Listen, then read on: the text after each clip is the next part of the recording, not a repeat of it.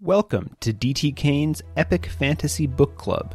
I'm DT Kane, author of the epic fantasy series The Agersfar Saga and the Spoken Books Uprising. Each week, I read from one of my novels, discuss my writing process, answer your questions, and have general discussions about fantasy fiction. It's like a book club, except I do all the work for you. Find show notes, info about all my novels, and much more at dtkane.com. Here's the show.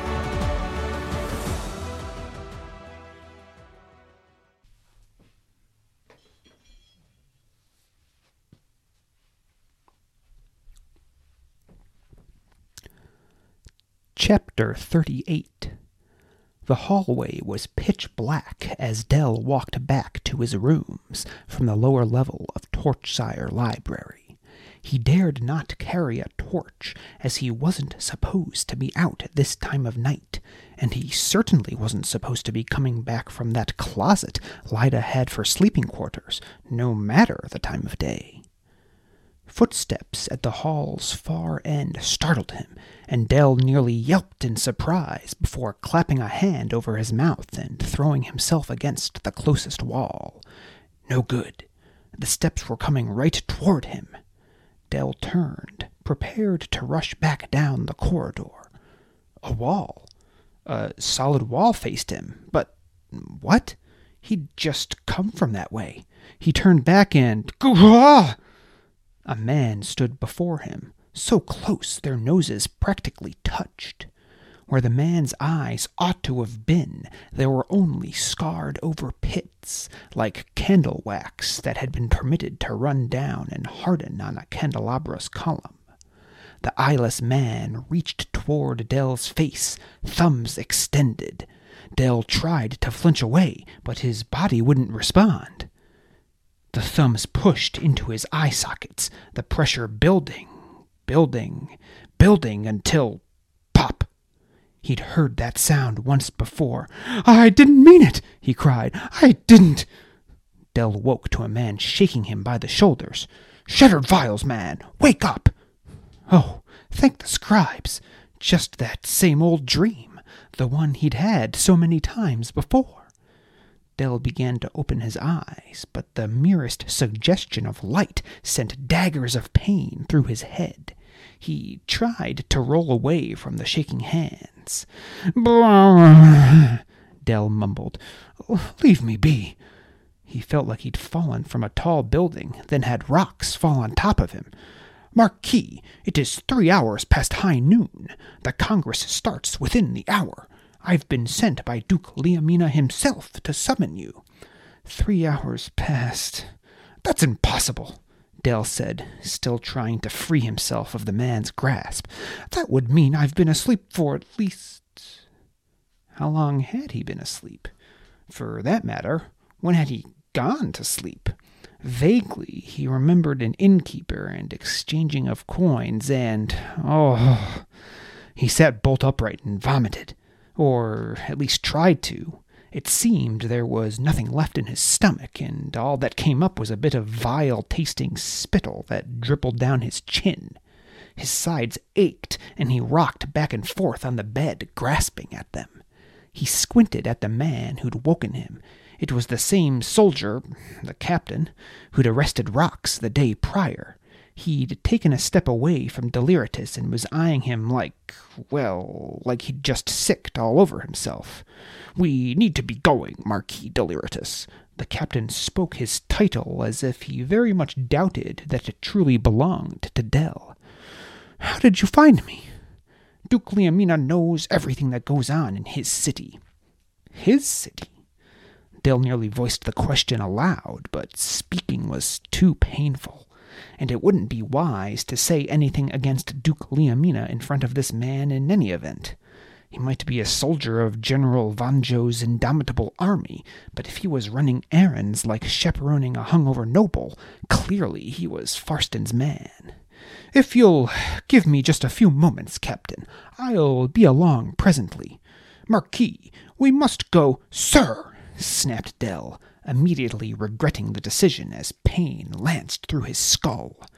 Pressing on either side of his skull with fore and middle fingers, Dell said much more quietly, I am a reader, and unless I am very much mistaken, you are an illit. Perhaps an illit dressed in a fine uniform, but an illit all the same. Now, you will wait outside while I dress. Am I clear?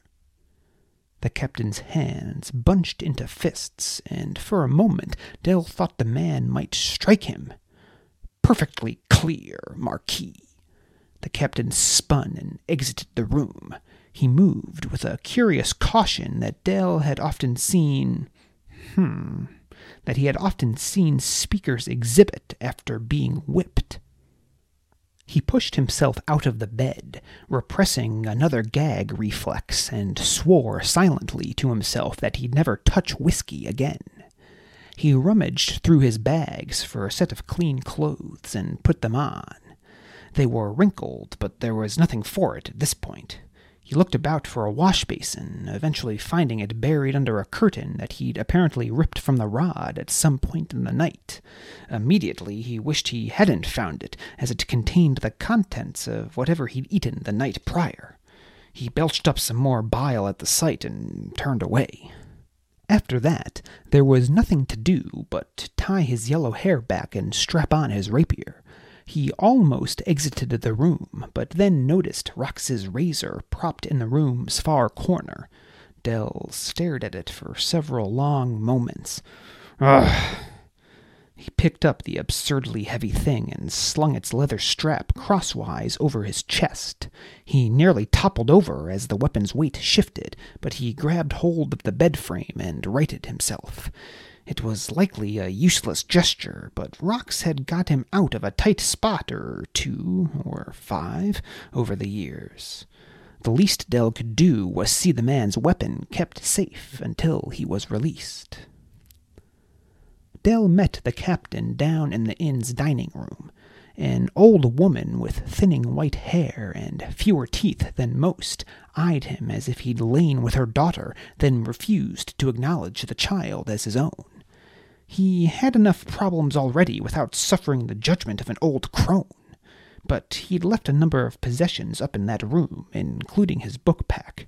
Here, good lady, he said, plopping a gilt on the bar top behind which she stood, for the mm, trouble I caused last night. Please hold the room for me. I'll be back tonight. The inn mistress eyed him without a word, but a hand shot out from beneath the recesses of her cloak and claimed the coin Dell had offered. Deciding that was all the agreement he'd get from the woman, he turned and followed the captain out into the street. You forgot your hat, the captain said as Deliritus motioned for him to lead the way. I gave it away, Dell mumbled. Excuse me? Are your ears clogged, man? I said I gave it away. Tossed it away, actually. Now, you were so concerned about getting me to the Congress. Are you going to lead the way, or do I have to find the way myself? With a shake of his head, a cocked eyebrow at Rox's razor, and a mutter Dell suspected he was glad to have not heard, the captain led Dell back through the winding streets of Fortune, through the reading district, and out its far side down a drop in the road. There was a curious odor in the air, and Dell's stomach contorted in ways that had him hugging at his aching sides once more. The descending road exited onto a small circular plaza. Dell stopped in his tracks, realizing what he'd been smelling salt, a lot of it, and the scene before him explained why. Crystal blue water, sparkling in the afternoon light, ships at anchor bobbed in the current, gulls swooping low to catch fish, the ocean vast. Dell forgot his pounding head as he stared at the most beautiful thing he'd ever seen. How in all his studies, had it never been impressed upon him what a sight this was. He'd read about the ocean vast many times, but mostly as a geographic footnote or a stern warning. None cross the ocean vast and return. But what he saw in its glistening infinity wasn't an inconsequential landmark or trap to be feared, but a promise of freedom. Out there, There were no judgmental fathers, no bitter speakers, no lies to hide from. Get on a ship, sail toward the horizon, and never return. Marquis, please, it's nearly four. We must hurry. Dell glowered at the captain, but the sun's position in the sky revealed his words for truth. Sighing, Dell looked out over the water a moment more, then motioned for the captain to lead on. The bearded soldier led him away from the water toward Liamina Library. The walls around the library seemed larger even than those that circled the city, perhaps even taller than the ones that surrounded erstwhile back home. The entirety of Fortune could have been breached by invaders, and those within the walls of Liamina Library would be none the wiser unless they looked out over the battlements. The trio of bulbous towers Dell had noted upon entering the city loomed up from the compound's center, Rather than seeming grand, though, now they looked more like the grotesque, stalk like eyes of some disturbing insect. As they approached the library, the captain led Dell past a statue that practically glowed in the afternoon sunlight.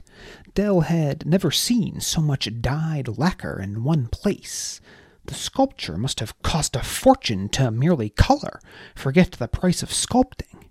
His momentary astonishment quickly returned to an unpleasant churning in his stomach as he came around to the monument's front. It was a statue of Farston, the artist somehow having captured the Duke's heartless stare perfectly. Dell snapped his eyes away.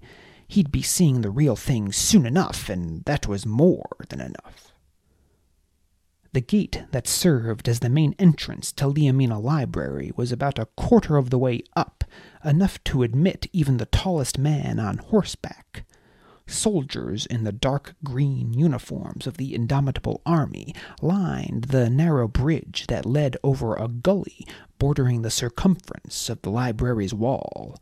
They saluted smartly as the captain passed. The man returned the gesture hurriedly, not stopping. There was a long line of people waiting to enter, each being thoroughly checked over and interrogated by an officer. Many in line were clearly readers, entourages of speakers and harpers in tow, though there were a surprising number of seemingly ordinary illits also waiting for admittance. Congress sessions were open to any citizen of oration, but Dell had always assumed illits had little interest in, or understanding of, the Congress's machinations. Many of the waiting readers looked at Dell curiously as the captain led him to the front of the line. Dell kept his eyes on the back of the captain's head, hoping the heat in his cheeks wasn't too obvious. How shamed his father would be of him! No speaker, no harper, not even a bloody hat. Scribes above! Even some of Fortune's speakers wore hats, and he was supposed to be the representative of all of erstwhile? What had he been thinking last night? The officer questioning the line of individuals seeking admittance nearly yelled when he saw the captain leading Deliritus past the long line, but obviously realized who the captain was at the last moment. His jaws snapped shut with a clack, and he saluted. Captain Forzo, the officer said. The two slashes of gold on his shoulder marked him a lieutenant. His sideburns were trimmed sharp as the facial hair of the soldiers Dell had encountered yesterday, though the paunch at the lieutenant's midsection suggested he'd seen little true military action in quite some time. This is Marquis Deliritus Torchsire, the representative from erstwhile, the captain said. I'll be escorting him to the Mayneck. The lieutenant raised his eyebrows when Forzo spoke Dell's title, causing the fire in his cheeks to flame higher. Is there a problem, Lieutenant? Dell asked. Well, it might have been more accurate to say he growled the question, though he did his best to maintain a neutral expression. It wouldn't do to get into a fist fight with an officer of the Indomitable Army right before the Congress began. The lieutenant averted his eyes. No, of course not, Reader Torchsire. It's just, um, your rapier, Forzo said, saving his man from further embarrassment. The lieutenant is just concerned about you entering the Congress armed. Isn't that right? Er, yes, sir. The lieutenant shook his head, the flab at his midsection jiggling along with it. No weapons in the Congress, I'm afraid. Dell sighed. Why not just send him in naked? He began to loosen his sword belt, bending over to set Rox's razor down, but then the captain held out a hand. No need. Representatives may keep their sidearms. Pardon, sir, but that razor he's got is a bit more than a. It's fine, Lieutenant. Now return to your duties. Yes, sir. The lieutenant saluted and returned to questioning the reader he'd been addressing before their arrival. This way, Marquis, Forzo said. He led Dell into the library's keep. It was lined with vendors, most selling concessions for the Congress's spectators. The keep was narrow and long, good for defense. If an attacking force ever breached the main gate, they'd face a long, constricted alley while being bombarded by archers and speakers from above on all sides. Thanks for that, Dell said to the captain. Hmm? For letting me keep the sword. It's just about the only bit of dignity I've got left at this point. Dell didn't know why he'd said that. He supposed he was just so used to having Rox around. The big man, for all his oddities, was a great listener. He absorbed Dell's frequent dialogue like a sponge and never complained. Forzo, however, was not Rox. The captain stopped and turned to face him. Marquis, let's get one thing straight. I don't like you or your harper, or anything else a reader like you has touched. I am carrying out my duty, is all. You can keep your thanks. Forzo glared at Dell, obviously awaiting his rebuke for talking so to a reader. Instead, Dell caught him completely by surprise. He burst out laughing. It felt good, despite the pain it sent shooting through his skull. If you want to beat me, Captain, you're going to need to get in line. Seems just about everyone I meet lately has that intention. Though I must say your forthrightness is appreciated. Have you ever had someone smile to your face, only to later discover they'd happily see you dead? The first few times it happens, it's insulting, but I've grown so accustomed to it that, well, I guess the truth just catches me off guard. For the first time, the captain looked uncertain, brow folding in thought. He turned and began leading again. Dell followed, happy for the silence now that his head was once again throbbing. At the end of the keep, Captain Forzo took a left down a winding flight of stairs, flanked by more soldiers, these armed with shields and spears, implements of crowd control. The smell of salt was pungent on a stiff breeze. You ought to be wary of Farston, the captain said. He hadn't looked at Dell, and his tone made it ambiguous as to whether he was actually addressing him. But who else could he be talking to? As I said, Captain, I've grown accustomed to others wishing ill of me, but thanks all the same. Forzo grunted and spoke no further. The stairs wound around a large outcropping of natural rock. As they descended around the bend, the setting of the Congress came into view. Maynek meant place of rocks, or something along those lines. The old tongue had fallen to disuse after the burning, but a handful of words still remained in the lexicon. It was easy to see why the gathering place was referred to as such. Set into the side of a cliff, it was an amphitheater carved right into the stone, with steps and benches in tiered rows, leading down until they nearly dropped into the sea. Benches were bordered in sandstone blocks, grass serving as cushions, while wrought iron railings served as support for the men and women who filed down aisles to their seats. Dell was thankful for the railings as he continued his descent. With nothing but the ocean in front of him, he felt as if he might fall off the cliff face and right into it if not for the rails. And with Rox's razor as an anchor, he'd have no hope of ever resurfacing. The Mayneck was perhaps half full. Its seating seemed to be cordoned off in sections, apparently organized by library, as the individuals in each section mostly wore the same colors. Interspersed with the readers' finery were the dark woolens of speakers and the gray uniforms of harpers. Once more, Dell noted that many of the speakers wore hats, which made him even more self conscious about his own lack of one. Despite the array of colorfully dressed men and women, one colorful robe stood out in particular, as it was the same man to whom Dell had spoken during the execution in the reading district the day prior. Steward Stefan of Galfet Library.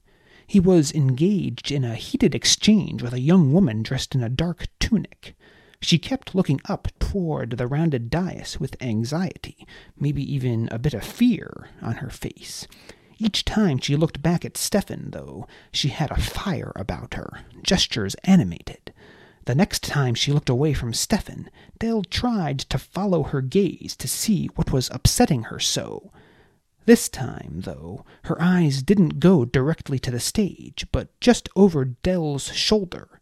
He looked away quickly, not wanting to be caught staring, and found himself face to face with. Ah, Marquis Deliritus. All thought of the man in the multicolored robe and his attractive companion left Dell as the voice's soothing susurration touched his ears. For a moment, Dell thought he might be sick again. Duke Farston, Dell said. Today, Farston was arrayed in the city's colors to mark himself as the Congress chair and apart from any particular library. He wore a dark green jacket, not unlike those worn by the Indomitable Army, and black trousers. Knee high boots in matching green leather gleamed as if they'd been polished for days, and like Dell, Farston had a rapier at his hip.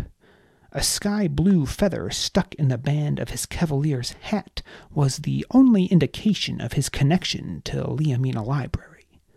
Dell had reached the bottom of the amphitheater's steps and was now on a sort of stage made of the same sand colored stone as the Mayneck's seats. There was no separation between it and the spectators. The feet of those seated in the front row were actually on the stage. Toward the back and to one side of the stage, though, was a circular raised dais with several steps leading up to it. A short wall encircled the back half of it, and an arched opening showed the ocean vast just beyond, separated from the dais by only a brief expanse of uneven boulders jutting into the sea like the wrinkled arm of a giant. I trust you've heard of the unfortunate detainment of my harper? Dell said, giving Farston the best fake smile he could muster.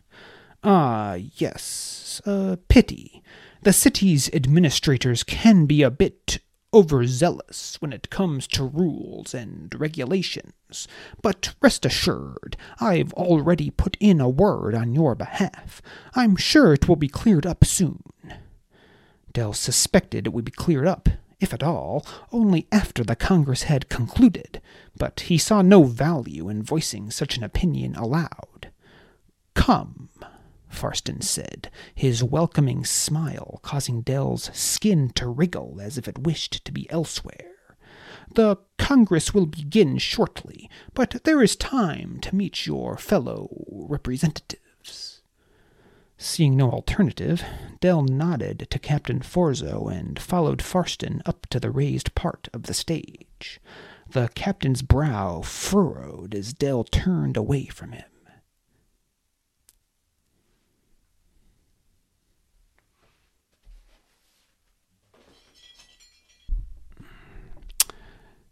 Hello, DT crew. Welcome back to another episode of DT Kane's Epic Fantasy Book Club. Today is April 30th, 2023, as I record this, which is episode number 35 of season 2 of the podcast, and episode number 62 overall. Um, hope you enjoyed the first half of chapter 38 of Declaimer's Discovery after talking about the uh, the Congress for the uh, the entirety of the book. Here we have finally arrived at the uh, the amphitheater on the ocean where it is uh, going to be held. Uh, for those of you uh, perhaps curious uh, about the inspiration for that amphitheater, it is a real place in England. Of course, I don't have right in front of me what it's called, but I do have it in my notes here. It is the the Minack Theatre in Cornwall, England. Minack, M I N A C K. Uh, they put on like classical plays there, like Shakespeare and stuff. Yeah, it is right there on the ocean. It's pretty cool. Uh, recommend you uh, you take a take a look at it. I think, as I've said before, I often uh, Google images of real places when I'm trying to come up with descriptions of important settings in my in my writing. So there you go. Maybe I'll uh, I'll drop a link to some photos of that place uh, in the show notes. Uh, let's see here. Uh, what else is going on? Quick writing update. Uh, I am continuing to plug away at uh, part six of the Spoken Books Uprising, which is called Fire and Ink. Uh, geez, I am up to 95,000 words in the draft, and I haven't even reached my midpoint beat yet, which, uh, so this is this is turning into quite the doorstop here. Uh, as I've mentioned in the past, Declaimer's Discovery is the longest book in the series so far, and that's 140,000 words. It looks like I'm going to uh, well surpass that. So um, the wait for this book is probably going to be a little longer than for some of the other books, but uh, you'll also have more to read once it comes out. So um, I will just keep working along, like I said in the newsletter this week. I don't know what else I can do but keep writing the story that's uh, up here in my head. So, um, there you go.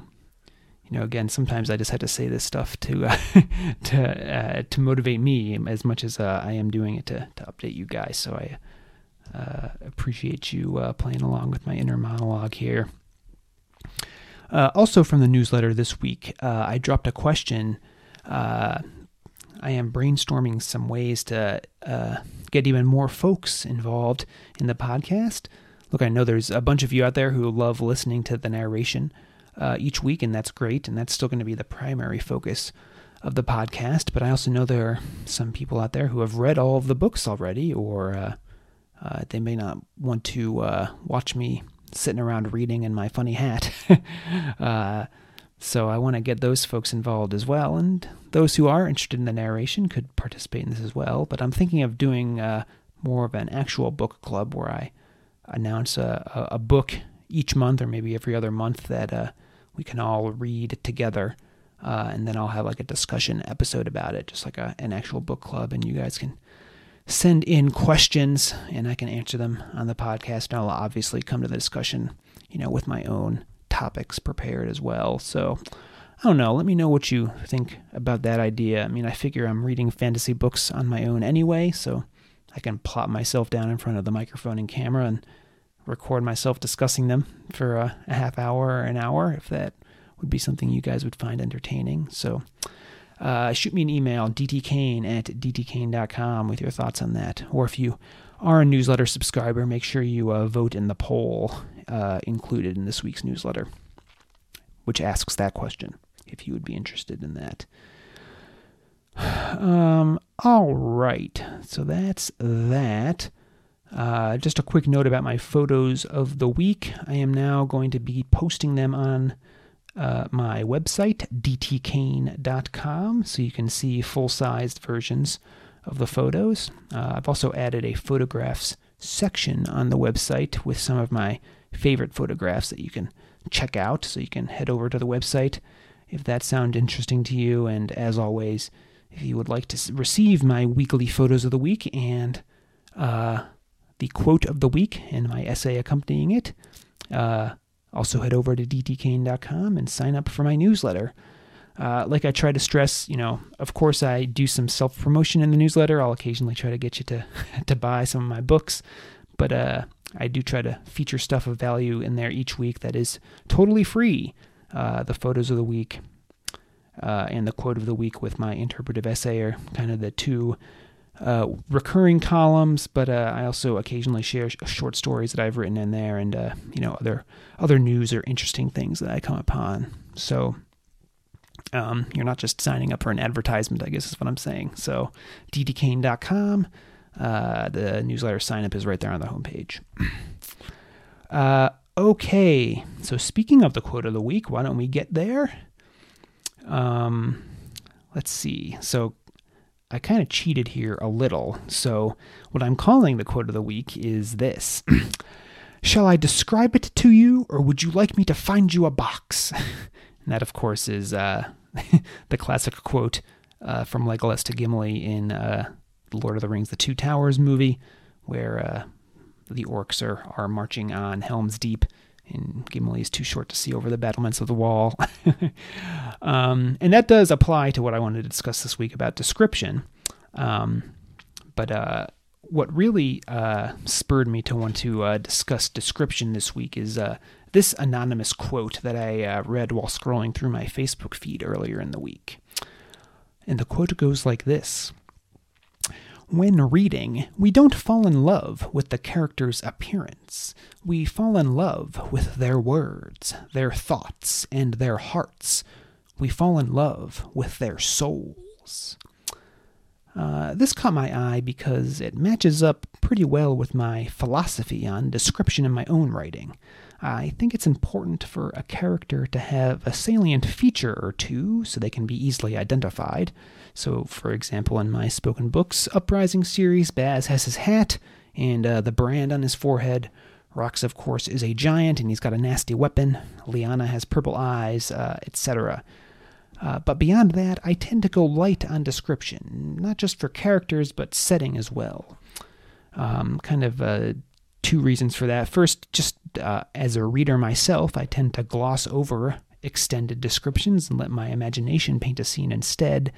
I'll use the words on the page as kind of vague guidelines, but uh, not as strict rules. It's funny, I'll, uh, I'll often see someone's depiction of a character or a setting uh, you know, after I've read a book and think to myself, well, that's that's not how that person looks, and then I'll go back and read the description. And It is actually exactly how they're described, but you know, for whatever reason, I just kind of paint whatever uh, feels right for me in my head without necessarily, uh, you know, going line by line of the actual description that's in the book.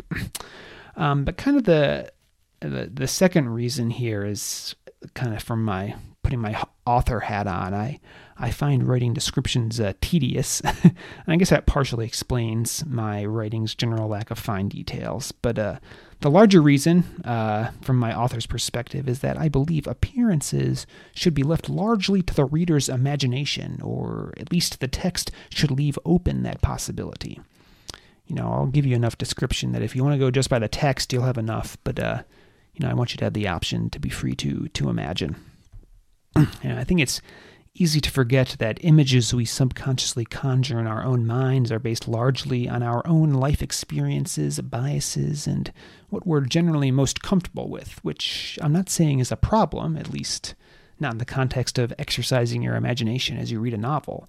But as an author, uh, reading or writing for a large audience, I don't want to alienate others by forcing my imagined appearances uh, onto them, except when it's necessary to the story I'm telling.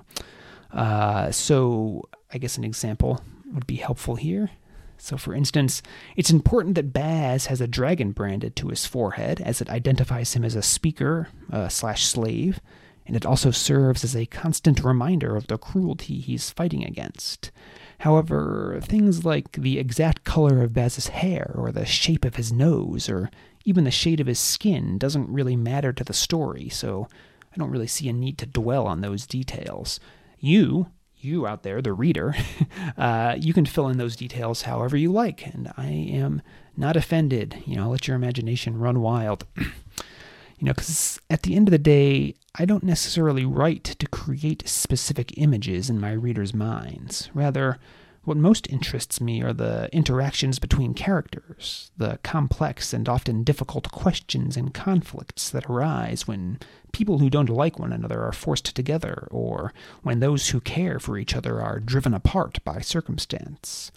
I write to create emotions, both on the page and in the hearts and minds of my readers, and I leave it to those same readers to imagine the characters experiencing those feelings in whatever manner works best for them.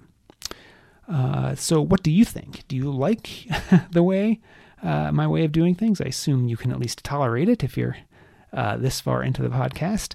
Uh, but do you prefer intricate descriptions uh, of every character and setting? Are you in the uh, the Robert Jordan camp of descriptions, for example.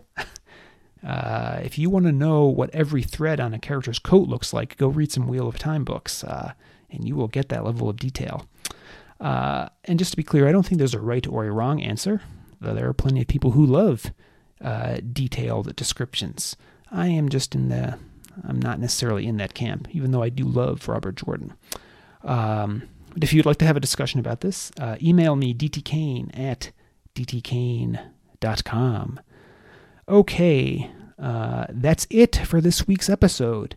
So next week we'll be uh, finishing up chapter 38 of Declaimer's Discovery. We will uh, get to see uh, Deliritus introduced to all the other members uh, of the Congress, and there's going to be a surprise person who uh, we haven't met before, but you have heard about uh, this person before. So uh, tune in next week for that. Uh, so until next time, this has been DT Kane's Epic Fantasy Book Club. Thanks for listening to DT Kane's Epic Fantasy Book Club. If you liked today's episode, please consider rating and reviewing wherever you listen to podcasts. If you're watching on YouTube, Give this video a thumbs up if you liked it, and hit that subscribe button and the bell so you get notified whenever new episodes become available. If you'd like to listen to back episodes or review the show notes, visit dtkane.com slash podcast. DT Kane's novels are available for purchase at most major online retailers, or you can purchase directly from his website at www.dtkane.com slash books. You can receive a free short story and sign up for DT Kane's mailing list at dtkane.com slash email dash sign up. If you'd like to connect, you can find DT Kane on Facebook at DT Kane Author or Twitter at DT Kane Author, or send DT Kane an email at dtkane at dtkane.com. See you next week.